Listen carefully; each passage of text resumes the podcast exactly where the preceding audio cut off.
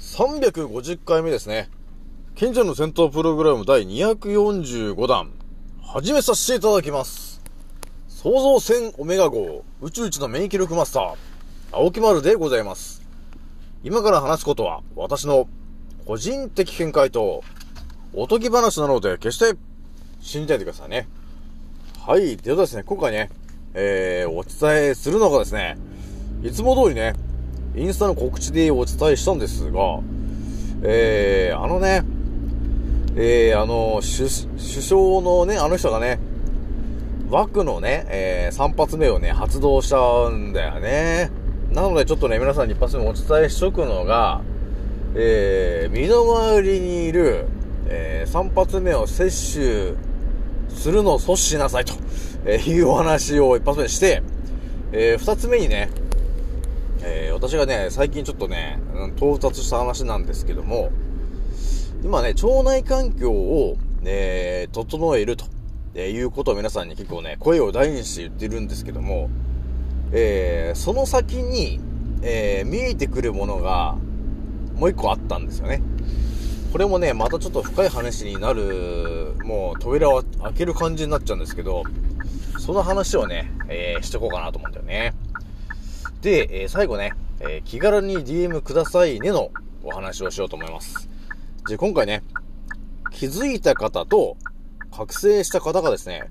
一番注意しなければならないことと、その立ち回り方の今回ですね、えー、ひゃくよんじゅうごかいめぐらいになります。えー、いう感じですね。ちょっとね、あのー、えー、何回目がちょっとなんか、ちょっと若干ずれてるけど、えーと、その辺をちょっと気にせずに、えー、言ってください。ちょっとね、もうちょっとした整える感じにするので。じゃあね、今回ね、ちょっとお伝えする一発目の話なんですけど、身の回りのね、えー、人で、えー、さん発目、ね、えー、枠のチンのさん発目を、えー、特に何も考えずに打とうとしてる人がいるよね。えー、その人たちを、えー、ぜひともね、えー、あなたの、えー、思考で、えー、阻止してほしいと、えー、いうお話なんですよ。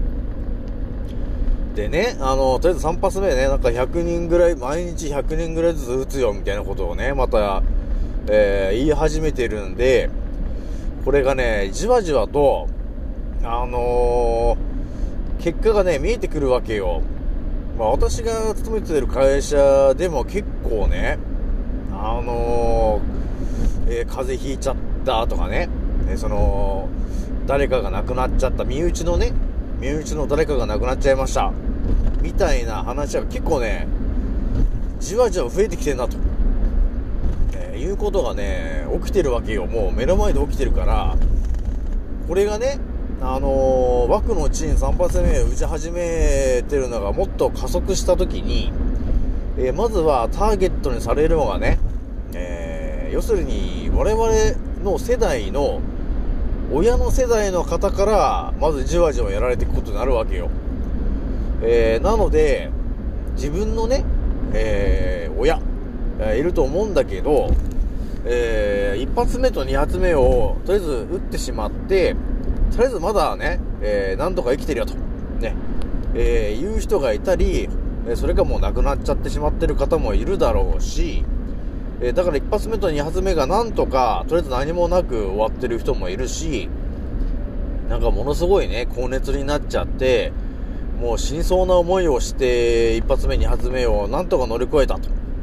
いう人もねいろんな方がいると思うんだけど、今回ね、えー、その枠のうちのさん発目がね、えー、結構ね、えー、始まってしまってるわけなんですよね。えー、そうなった時に自分の親の世代がですねさん発目を、えー、打たせられる可能性がね高くなってくるわけだから、お年寄りの方からバンバン打ち始められてくるから、そうなってくるとね、だからちょうど我々の親の世代の人たちがさん発目を一気に打ち始めるわけよ。そうするとねほんとねいち発目とに発目よりもさらにあのー副作用がそれは強くなってきちゃうから、下手したらね本当に一気になくなってしまう可能性が高いわけよ。えー、なのであのー、覚醒してる方はねもうすでに動いてると思うんだけどね、えー、打たないでということを言ってるとは思うんだけど、まずはね、えー、その覚醒してる方で、えー、身近な人を助けるという行動をね、えー、取るか取らないかっていうところで結構今のこの時期って大事な時期だなと、えー、思ってんだよね。えー、なのでさん発目をね、えー、もうなんとなくもう国が言ってるから、えー、打った方がいいんじゃないかということを言ってる、えー、自分の親とかあとは身内の人、えー、がいたらですねぜひとも、えー、一言声をかけていただきたいと、えー、なんて声をかけるかと、えー、言うとですねとえー、いっかいめとにかいめでね、えー、結構もう副作用の方で死にかけてる人がいっぱいいるんですと、えー、なのでさん発目はちょっと打つのをちょっと待てと、ちょっと様子を見た方がいいよと、えー、いうことをちょっとお伝えしてもらって、えー、なんとかこのね国が言ってるタイミングで打つという行動をしてる人がいたらぜひとも引き止めて阻止してもらいたいなと、えー、思ったんですよね。これもね、あのー、私みたいにねこう覚醒して、まあ、ごろくねん経ってると、えー、もうやっぱ見え方がやっぱり違うじゃない、あのー、完全に覚醒してる人とちょっと軽くね覚醒してる人だったらほんとね今起きてることがはっきりとわからないからなんていうのかもやもやしてる感じなっちゃってると思うんだよね。そうするとなんか打った方がいいのかなってちょっと迷いが出ちゃうじゃない。そうするとなんとなく国が言ってるんだからっていうのもあるしね、で周りの人はあのー、流行に乗るような感じで周りが打ってるから打った方がいいねっていう風に誘導されてね打っちゃうことになっちゃうわけなんですよ。えー、なので結果的にね、えー、副作用で、えー、ものすごいね、えー、なんていうのかなだから麻痺になっちゃったり、要するに結果的にお仕事ができなくなっちゃったりするわけよ。そういうことがあの打った直後に現れてしまうっていうことになる可能性がね、えー、限りなく高い劇薬を打つことになるから、えー、なのでね皆さんねえー、まずは、えー、自分の親の人たちをね、えー、助けたいと、えー、いうふうに思うと思うんですよ。覚醒したらね、えー、だからまずは打つなよと、で副作用がすごいからちょっとこれ、ね、今回やめておいた方がいいかもしれないよと、えー、やっぱり自分の周りにもねとあの副作用でね、あのー、もういっかいめとにかいめで、あのーえー、死にかけてる人がいっぱいいると、えー、なのでそのさん発目を打った時にワクチンでちょっとなくなってしまう可能性があるよと、だからちょっと今回はちょっとやめとこうと様子見とこうっていうことを、えー、言って、えー、阻止してほしいなと、えー、いうことがあるんですよ。これもう本当に覚醒した人しかあのー、助けられないの、結局そうなの、助けられないから本当に。だから何も知らないね何も分かってないあのー、当たり前と常識の、えー、羊の皆さんはあの結局ね助けるっていうことすらもねできないんです。あのー、分かってないから知らないから知らないと助けるっていうこともねできないわけよ。だから何が起きてるかもわかんないし、でも我々はですね、何が起きてるかをもう分かってるからね、もう気づいたでしょ。なので、えー、気づいた我々ができることっていうのは、要するに打つなよと、えー、いうことを誰かに伝える、えー、あとは身近な人に伝える、えー、ということをすることによって、これ結構リアルな話なんですけど、えー、例えば身内の人で、えー、明日打ちますと、えー、言ってる人を、えー、あなたが引き止めたとするじゃない。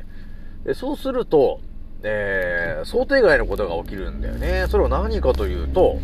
その打ちますと言ってる人が、えー、明日打って、えー、その場で死ぬ、えー、ということが あ, あるというね、えー、そういう寿命だった時に、えー、想定外なあなたが明日打たない方がいいよということを言って引き止めましたと、えー、いうことになった時にどうなるかっていうと、えー、すごいことにですね、その人が、えー、死ぬ予定だったのに死ななくなるっていうことになるわけよ。えー、そういうことが、えー、できることになるわけなんですよね。えー、なので、えー、寿命が、例えば明日打つこと打って死ぬっていう寿命だったっていう、えー、人がいたときに、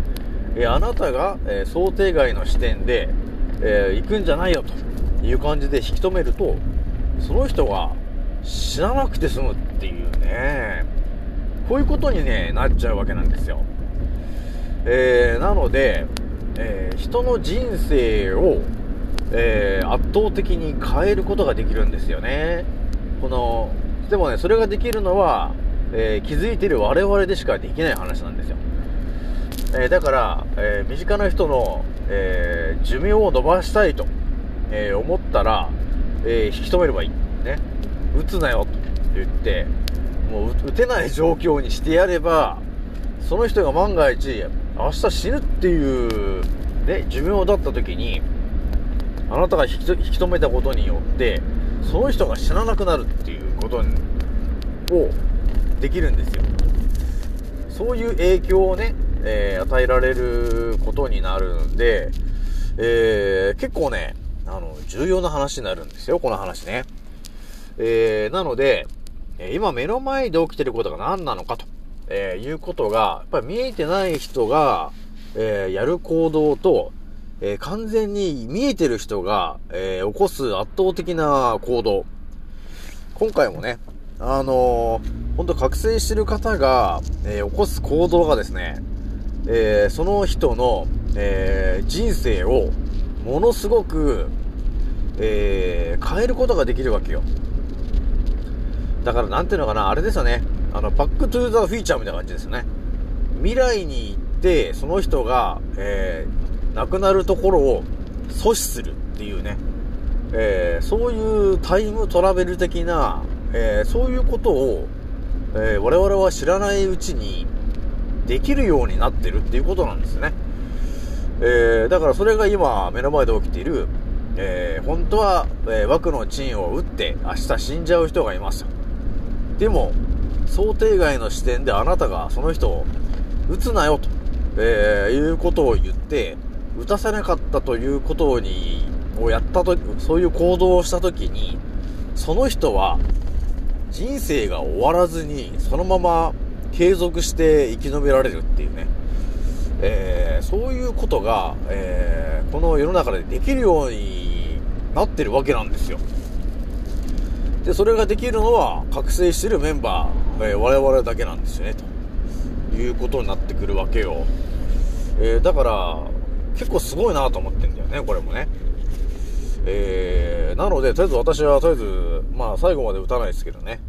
まあ、私が死んじゃったらね、もう打つなよっていう人もいなくなっちゃうからね、まあ、最後まで打たないと思いますけどね、私はね。さ、まあ、最後まで反抗してやろうと思ってますけどね。で、まあ、そういう感じなんで、身の回りのね、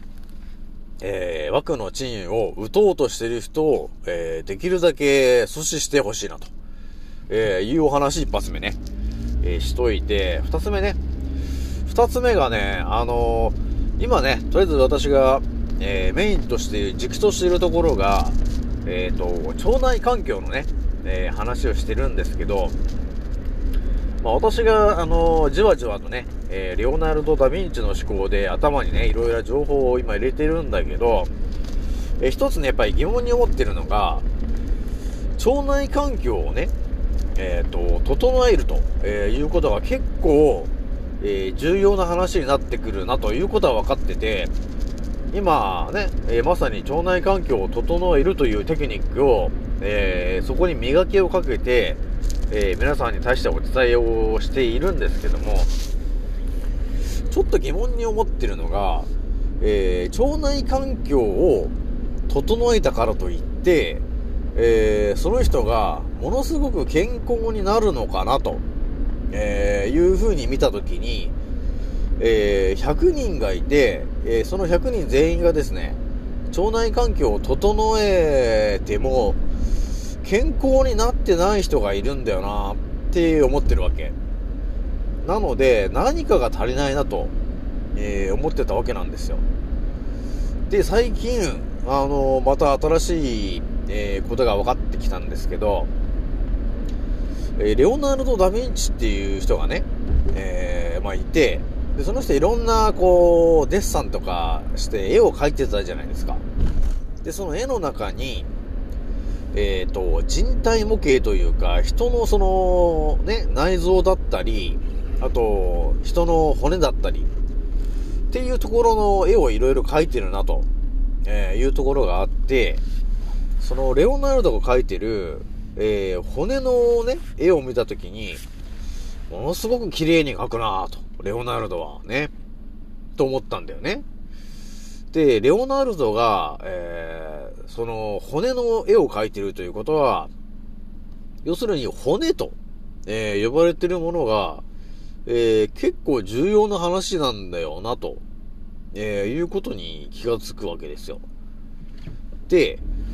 我々人間にはですねと、えー、ななつのチャクラと呼ばれてるポジションがあるんですよと、ね、いうお話があったと思うんだけど、そのね、ななつのポイントっていうものを改めて見たときに、えー、どうなってんのって言ったときに、えー、頭のてっぺんからね、えー、そのこみかみの間だったり、えー、あと喉だったり、えー、胸だったり、みぞおちだったり、丹田だったりっていう感じで、一直線にそのチャクラのポイントがあるなと、ね、いうことに気づくでしょ。えー、ここにね、私もね、や, やっと気づけたなっていうことがあったわけよ。で、だからななつのポイントが、要するに体の、えー、本当の中心の線を描いたような感じで一直線に並んでるわけよ、そのチャクラのポイントが。ということはと、どういうことかというと、そのななつのポイントの、えー、一直線のラインにあるものは一体何なのかと、えー、いうふうに考えたら、いや私もね気づいてなかったんだけど、要するに背骨だったんですよと。これ結構またね、あの青木丸ワールドはね炸裂する可能性があるんですけど、要するに背骨なんですよと。えー、だからそのななつのチャクラのポイントがね、頭のてっぺんからこうななつこうね、こう ま, まっすぐにこうポイントがあるんだけど、えー、そこのポイントをじっくり見たときに、ああななつのポイントはまっすぐだなって、いやそこにあるのって背骨だなっていうことに気づくでしょ。で、よくね、あのー、まあ、スピ系とかね、あと東洋医学とかも、まあ、あれだね、あ、東洋医学の話で言うと、えー、なんだかんだでね、よく言葉に出てくるのに、えっと、気の流れがどったらこったらって話してるじゃない。特に東洋医学の人は。そのね、気の流れって一体何なのっていうことを考えてたときに、気の流れっていうのはもしかしてそのチャクラの、えー、流れの話してんじゃないのって、えー、いうことに気づいたわけよ。ということはそのななつのチャクラのポイントがありますと、でそのチャクラのポイントはやっぱり外からね、えー、エネルギーをまず補充するんですと。でそしたら補充したエネルギーをやっぱりどこかに伝えなきゃいけないじゃない。でその伝えるという役割の、えー、ほんと中心的なものになっているのが、えー、背骨なんだねと、えー、いうことに気づいたわけよ。わかりますか？なんとなくわかりますよね。でね、この、えー、腸内環境を整えてもあのいまいちその健康の効果、あとはなんかこう免疫力がいまいち上がらない、えー、人がいたときに一体何が原因なんですかと、えー、いうふうに考えたときに背骨なんじゃないのと、えー、いうふうにね、あのー、気づいたわけよ。えー、だから今ねもうちょっとこう人間をねこう広く観察してもらったときによくみんなこう肩が凝ってたり、あのー、ストレートネックだとかっていろいろあるじゃない、えー、首がなんかちょっと痛いなとかね、えー、ちょっと腕が上がらないんですよとかっていろいろあるんだけど、えー、そういうものっていうのは一体何かというと姿勢が悪くなってる人が多いよねと。そもそもねスマホをずっと見てるとなんかこう猫背みたいな背骨になってなってしまうじゃないですか。でそうすると、えー、私が到達したのがやはり姿勢が悪い人っていうのは気の流れがうまくないよねと。だからうまくないということはそのななつのチャクラのエネルギーがうまくその気の流れがうまくいってないよねと。だからそれが停滞する場所が増えてくるよねと。だから不健康になるんですねと、えー、いうことにねなんかねなんとなくそれつながったんですよ。えー、なので、えー、私がね特に今腸内環境を整えるやり方をね皆さんにじわじわお伝えしてるんだけど、それとやっぱり並行してそのね、えー、ななつのチャクラが、えー、こう体の中心で、えー、ななつのポイントがあるんだけど、そのななつのポイントがですねその気の流れが、えー、スムーズになるためにはやはり姿勢が良くないと気の流れが悪くなるよねということにねやっぱ気づいたわけよ。えー、なので、えー、もしかすると、えー、とりあえずねひとまずなんか何かしらの病気になってたり、えー、肩が上がらなかったりね、えー、首が痛いとか、えー、そういう何かしらの病気的なものになってた時に、えー、疑うところの、えー、二つ目としては、えー、もしかしてあなたの姿勢がなんか悪くなってるんじゃないのと、えー、いうところをですね同時に見た方がいいかなと、えー、いうところがあったんですよ。今の私だったらあのー、結局ね今腸内環境をね整えた方がいいっていう風に今してるからえどうもね体のその内臓とかね内面の話ばっかりしてたんですけど気づいちゃったんですよね。体の内面を整えることも大事なんだけどそのえ我々人間のからくりのそのチャクラを吸収してでそのチャクラをねえうまく全身のこの気の流れを良くして、えー、広げるためにはですねやはり背骨要するに姿勢が良くないと気の流れが良くないよねと、えー、いうことにね到達したわけよ。えー、なのでねちょっとね改めて ま, またもうちょっとね、えー、背骨について深い話、えー、溜まってきたらお伝えするけど、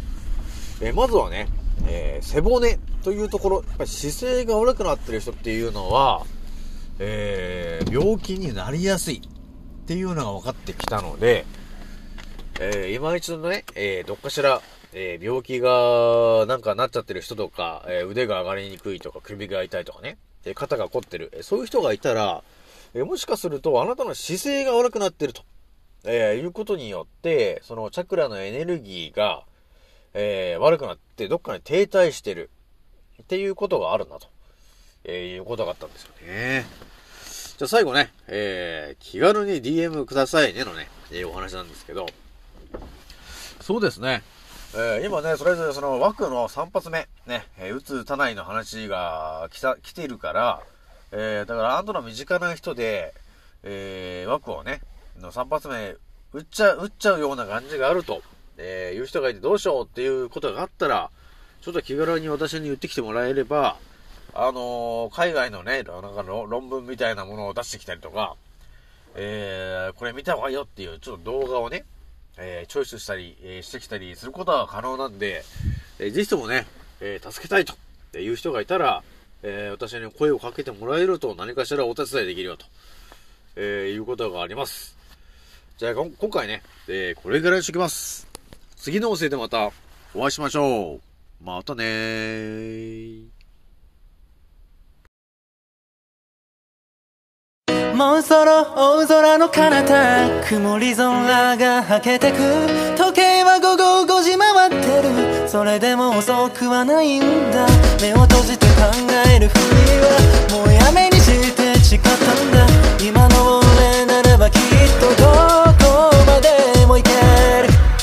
Yeah. どこまでも今俺は旅の途中。この広い未来で何が見つけられるかな。不安だけど今飛び立つ俺のエアフェイス。今飛び立つ俺のエアフェイス。このワクワク抱いて明日へ飛び立つんだ、oh yeah. いざ着陸させる俺はまるでパイロット、yeah.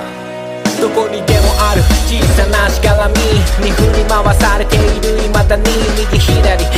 右気にしないように生きる。だってライフは一回きりなのにまた誰かが噂話噂話。どんなくだらない時間使ってなら俺らは速攻動。紹介で境界線越えて言うあげること